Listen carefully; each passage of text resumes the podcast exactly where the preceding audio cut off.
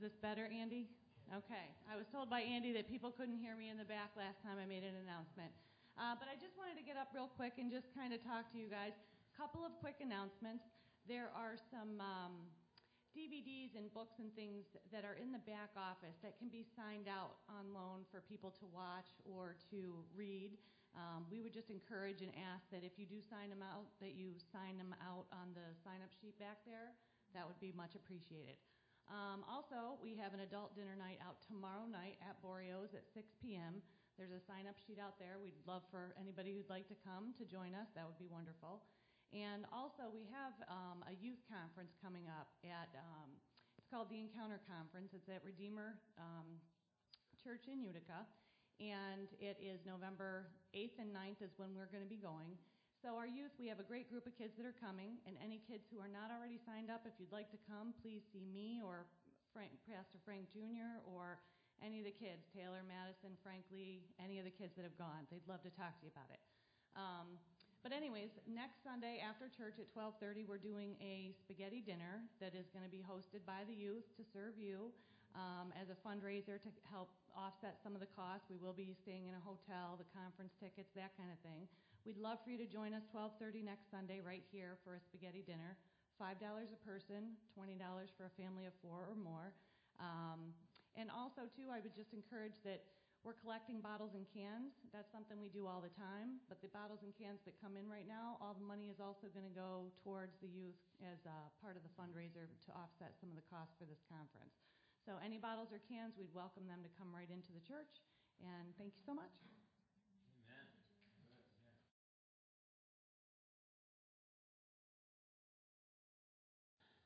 Well, good morning, everyone. Is this too loud? A little loud, a little yowed for me. Okay.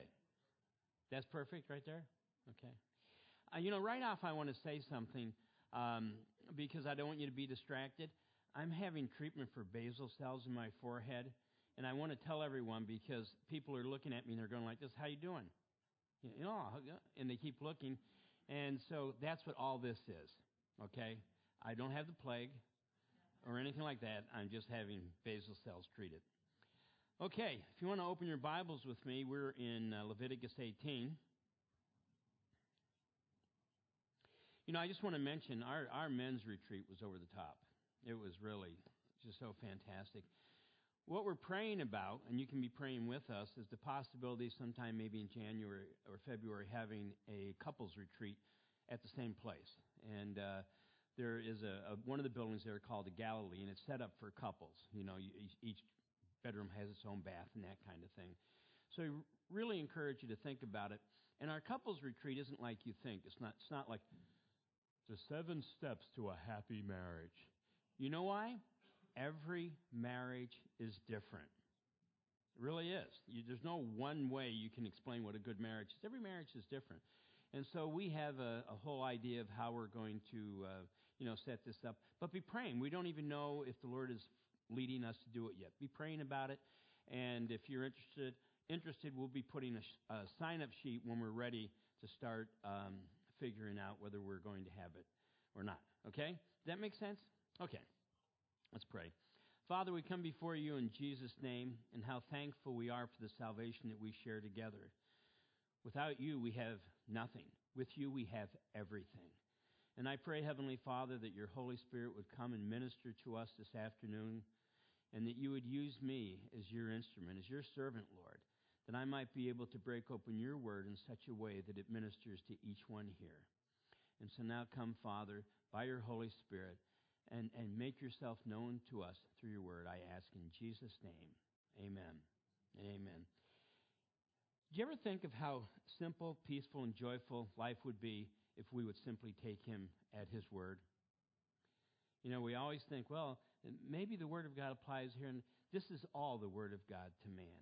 And so the reality is, if we would simply take him at his word, study his word, and allow it to be applied to our lives, life would be so simple, so joyful, so, so peaceful. Doesn't mean you wouldn't have problems, but you'd have peace through the problems. Now, in Leviticus uh, 18, I want to let you know right off the bat, I'm not going to be reading all of it because it's very uncomfortable.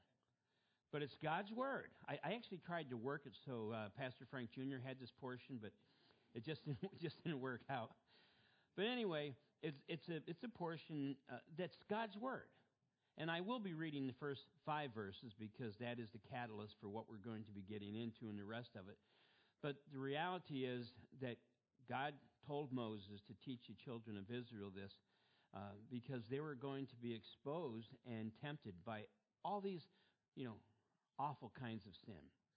So um, in Leviticus, if you want to open your Bibles, if you don't have them open already, to Leviticus 18 and verses 1 through 5, I'm going to read right now. Then the Lord spoke to Moses, saying, Speak to the children of Israel and say to them. Now, I want you to notice something. How many times in these short five verses God speaks of himself as being Lord, as being Almighty, and how many times in this portion he spe- it says you. He's speaking to us. It's very personal.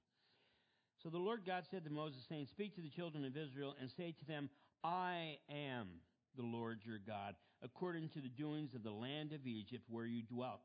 You shall not do according to the doings of the land of Canaan, where I am bringing you.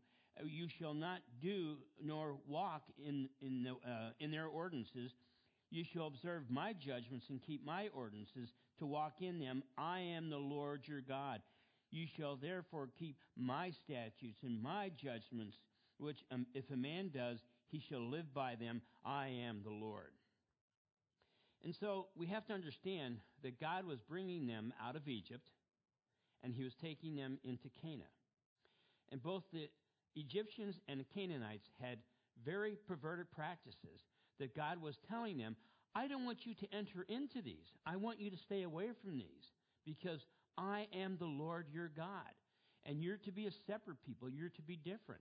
And we have to understand brothers and sisters, the greatest witness that we have is not all the knowledge that we possess, is not all the techniques we have of evangelizing. The greatest witness that we have is ourselves, is our life, is the way we live. And that's the reason it's so important to study the Word of God because it is the roadmap to living a godly and holy life. And so we realize as we look at this portion that something that I think we're all aware of is sexual sin is always the outcome of any nation or peoples that turn their back on God and no longer follow His word. I shared this, I think, a few weeks ago, and many people are surprised by it. But if you study uh, history, and you know, especially the Roman Empire, you'll find at one time they were a very moral people. In fact, they had penalties for anyone who was sexually immoral. And then by the end of the Roman Empire, it was absolutely wild. And that's the way it seems every nation goes. And it's interesting, except for revival, our nation would have gone down this path many years ago. You know, we have uh, the term that we use considering the 1890s, and they called it they called it the gay 90s, and not in the way you're thinking. It was just happy, you know, gay 90s, but it was really going down a path of of sexual immorality.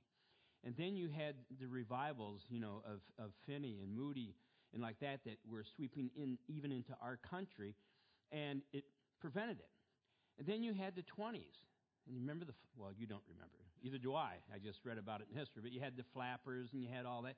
And everything was going wild again. And then you had World War I, and then you also had the revivals of the 50s, great revivals that went through the country.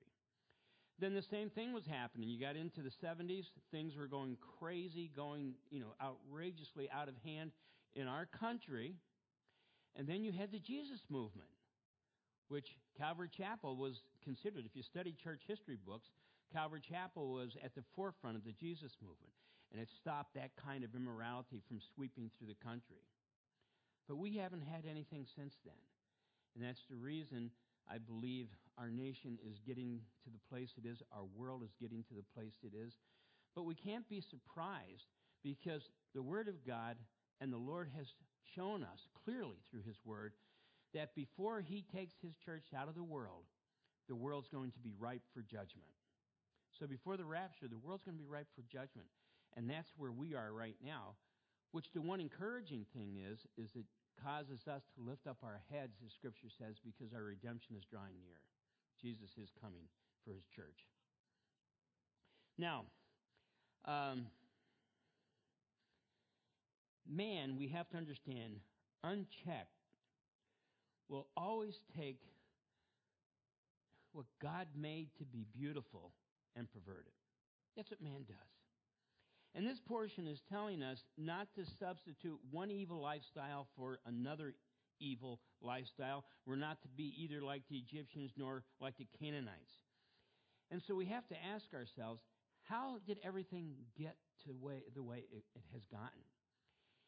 You know, when we think of sexuality, you have to understand that is God's wedding present to a couple, to a man and to a woman. It's his wedding present. And so, consequently, anytime it is taken outside of those confines, it will eventually become perverted. And it'll spiral down worse and worse and worse. Now, let me read to you from Romans 15 4. And it says, Everything that was written in the past was written for our learning. Everything, even portions of Scripture like this. But we have to understand what you learn means nothing until you put it into practice. I remember years ago, before, many, many years ago, before I was called into the ministry and I was teaching at Horseheads High School. I don't know if any of you know where that is. And I was teaching at Horseheads High School. And when I was teaching, I was assigned, to we'd cover a chapter on smoking. And I used to, you know, tell the kids, I'd show all the diagrams about how it affects the alveoli, you know, and then eventually goes into the, tra- you know, all that kind of stuff, how bad smoking was. And then I'd go in the faculty room and light up.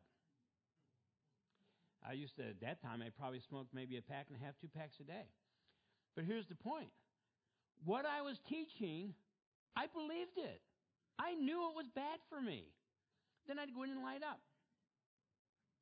But the reality is, I didn't own what I was teaching until I came to that place of realizing, you know what?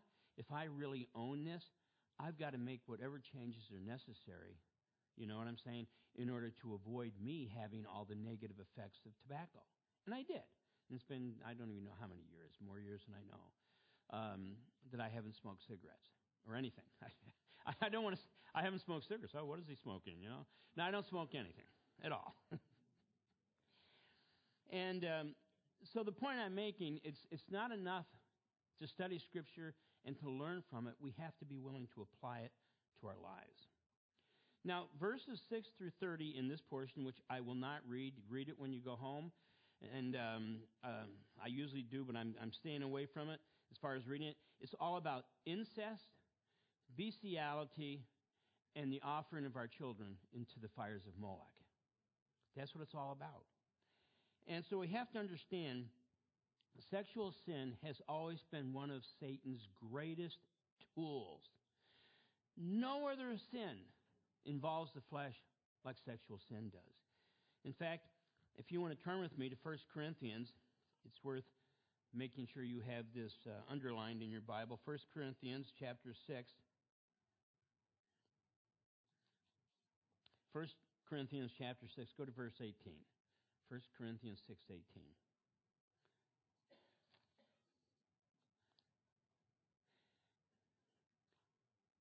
And it says, "Flee sexual immorality.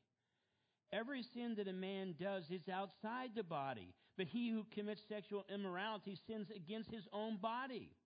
Or do you not know that your body is the temple of the Holy Spirit who is in you, whom you have from God, and you are not your own, for you were bought at a price.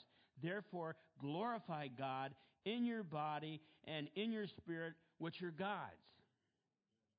We're His, it belongs to Him. But before I get into what I'm going to be sharing with you this morning, I want you to understand that there are many people that get caught in some of these sins, either as a victim or as a participant get caught in these kinds of sins.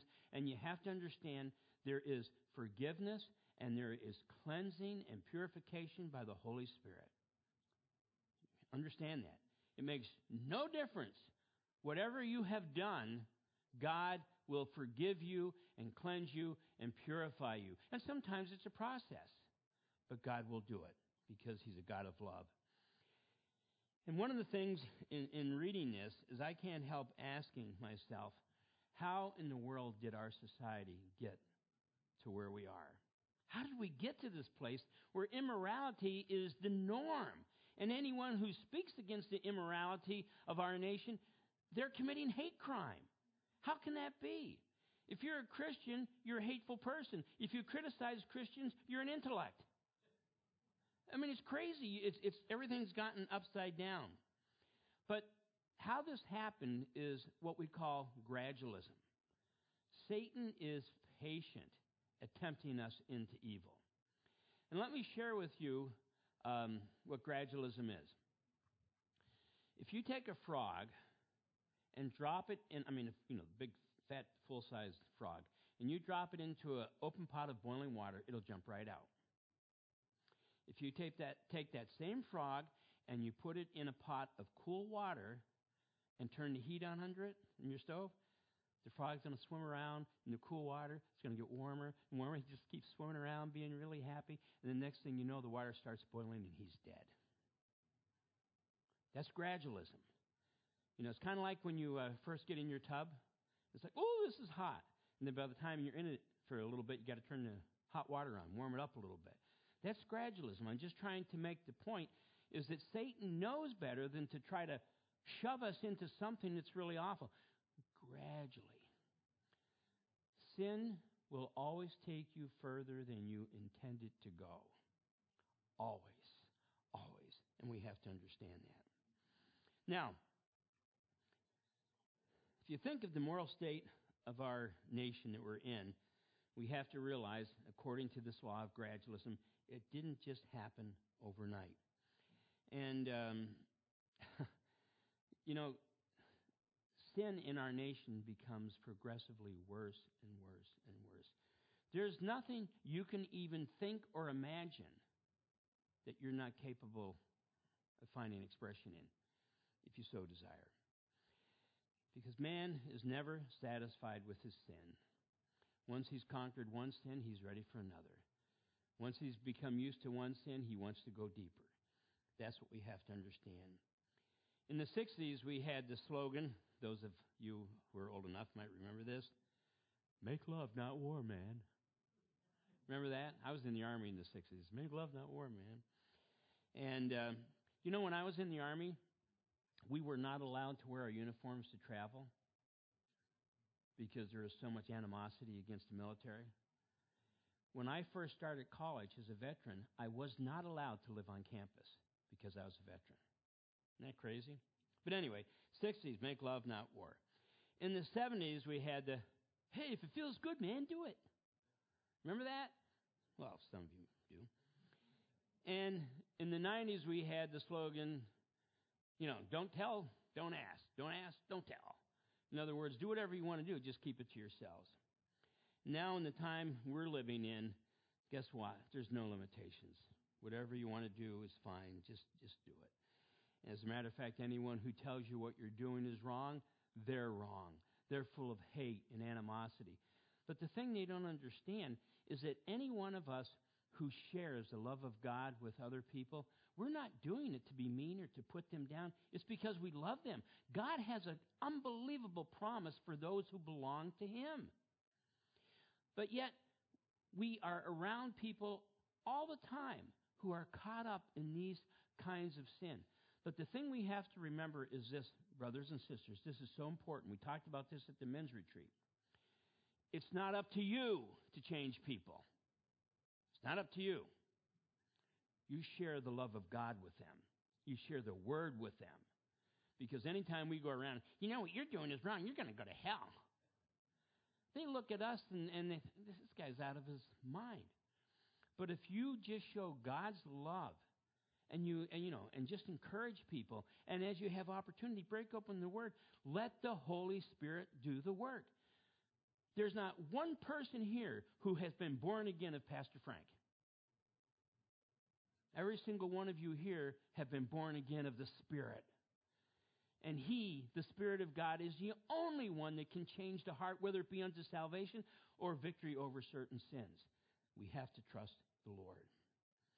Now, one of the things that we have to realize is that uh, many of these sins that we're speaking of, there's nothing new under the sun, Scripture tells us, and you don't have to look at it right now. But in 2 Samuel chapter 13, verses 11 through 14, we find that even David's son Amnon committed incest with his sister Tamar, and he was very severely punished for it. In Isaiah 5 in verse 20, it says, Woe to those who call evil good and good evil, who put darkness for light and light for darkness.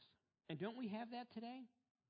Hey, you know, everything's, you know, this is going to sound really corny to you, and probably uh, maybe Nick and Annette will be the only ones who know what I'm talking about. Well, Joni might remember too. But you remember the Kate Smith show? Any of you remember the Kate Smith? When the moon comes over the mountain. You, you, the rest of you are looking at me like, it's an old person thing. But Kate Smith was a uh, she had a variety show. She she was a, a great singer, and she was like super moral. And I can remember my grandmother saying, "There's nothing decent on TV anymore but the Kate Smith show." And I think if she saw if she somehow could come back, she was born in the 1880s. If she somehow could come back and sit in front of a TV today, she would have another heart attack. I mean, she'd be like, ah. How did we get there? How did we get from Kate Smith to so much of what's on TV today? It's absolutely amazing. It's astounding. And uh, in Romans 12 9, it says, Love, let love be without hypocrisy. Abhor what is evil, cling to what is good. And that's what we need, need to do. We need to abhor what's evil. But I'm afraid that even in the church, even in me, even in my heart, I'm not pointing fingers at anyone. I'm, I'm saying this is our problem. We've gotten to a place where we don't abhor evil, we watch it. How did we get there? And once again, you can't go telling people, you know, you know what, if you're really a good Christian, you need to go home and burn your TV. No, you know, don't do that. That'll pollute the environment. We need to take your TV and put it in the dumpster. You know, but the point is, that's not the way anything like that should work. It should always be the Holy Spirit working in the hearts and lives of people. Now, this was shocking to me. I'm not going to get into any detail, but if you do any research on incest in this nation, it's becoming acceptable. How could it be? Gradualism is becoming acceptable. And what this is telling us is the church needs to wake up and shine the light of Jesus Christ brightly in this nation. Now, I believe that in our nation, in our world today, there, there's something very different than there ever has been in history. Because you always had light, the light of Christ, and you always had the darkness of this world and Satan. Then there was always this big gray area that many people were operating in, and some were, were you know, motivated over towards the, the dark side. I sound like a Star Wars. We're motivated over to the dark side, and some were motivated over to the light. I don't think there's a gray area anymore. I think people are either walking in the light of Jesus Christ or they're walking in the ways of the world. I think that's the way it is. And so we have to understand for us to let our light shine is so important in the times you know, in which we're living. Now, I believe, I really do, there might be one last great revival. But I don't think, think it's going to be like the revivals of the past that changed countries, that changed nations. I think it's just going to be a revival of people being saved before Jesus Christ comes for his church. I think there's going to be one last revival because the world is ripe for judgment and understand that the whole reason that Jesus is taking his church out of the world is because his judgment is coming upon the world. And his judgment is coming not because he's an evil, angry God. His judgment is coming because sin is abhorrent to him. And the fact is that he gives us every opportunity to commit our lives to Christ, to be born again, to be filled with the Spirit. Because here's the thing, and I'll tell you right off there's nothing you have done that I didn't do. There's nothing that you struggle with that I don't struggle with. But the point is, we need to struggle. I love the verse of Scripture that says, You have not yet struggled to the shedding of blood. Doesn't mean you literally go around and shed blood, but it's talking about just pour your heart and life into it. We need to struggle, you know, against sin. Now, um, what are we to do now, today? Let me read to you from uh, Romans chapter 6 and verses 12 through 14. Romans 6, 12 through 14. Therefore, do not let sin reign in your mortal, in your mortal body so that, so that you obey its evil desire. Do not offer the parts of your body to sin as instruments of wickedness, but rather offer yourselves to God as those who have been brought from death to life, and offer the parts of your body to Him as instruments of righteousness. Listen to verse 14. For sin shall not be your master, because you are not under the law, but you're under grace. Now understand, that last part is so important. But you're not under the law, you're under grace. That's why sin should not be your master. Well, what does that mean? What it means is if we're trying to stop sinning on our own and, and trying to find our own righteousness and our own, you know, forgiveness and cleansing, you'll never find it. But we're under grace. We're under the grace of God. And so no matter what sin you've committed, what's my favorite verse? Right? right? 1 John 1 7. If we confess our sin, he is faithful and just to forgive us and purify us from all unrighteousness. And so the reality is, you're not going to have certain sins, certain besetting sins that you struggle with. We all have certain sins that we struggle with. And I want you to know this. There's not going to be one time where you say, okay, God, forgive me my sin.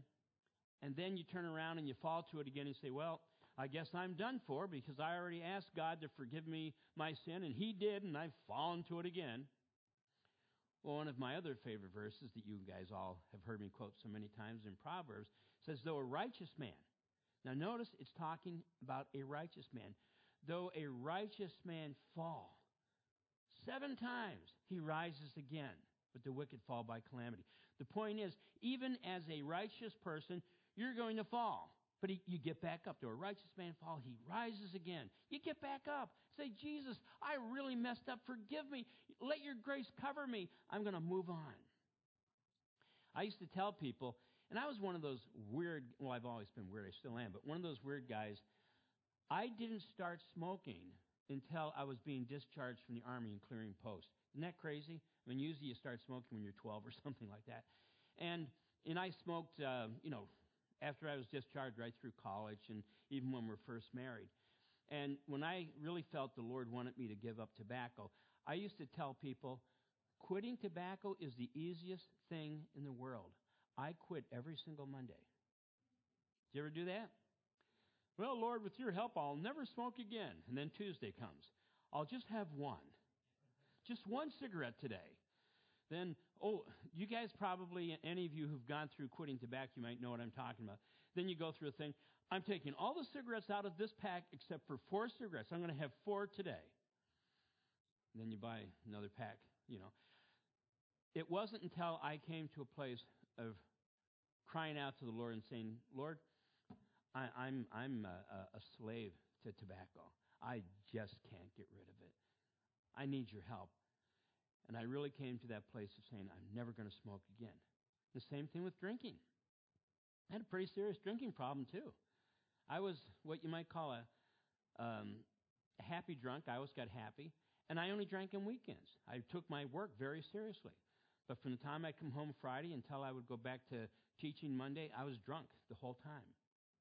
And the same thing, I thought, well, I'm going to stop drinking Boilermakers. I don't know if any of you know what that is. It's a bottle of beer and a juice glass of whiskey. I'm going to stop, stop drinking Boilermakers. I'll just drink beer. I just drank more beer.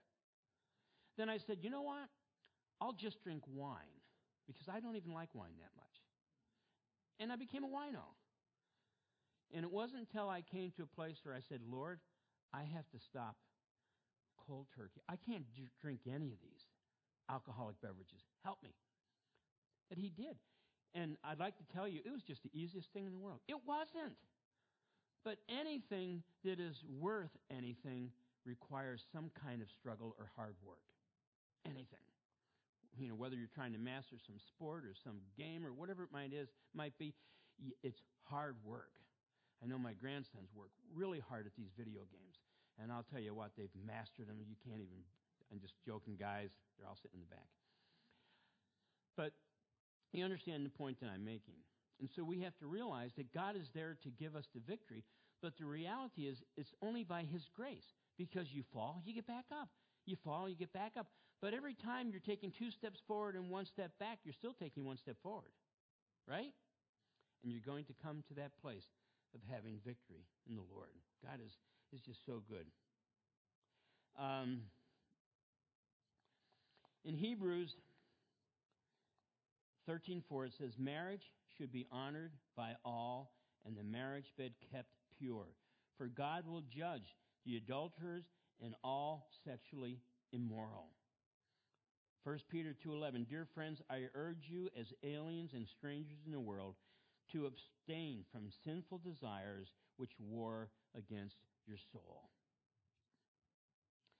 I'll tell you that we have a great example in Scripture of how to have victory over these kinds of sin, and it's Joseph. and I'm going to be reading to you from Genesis 39, verse 12, but let me share something. At this point, Joseph is a young man. I know a lot of times people say he was probably just a teenager. No, he's probably a young man, like in his 20s or whatever. And here he is at full maturity, and all the desires of manhood are in him.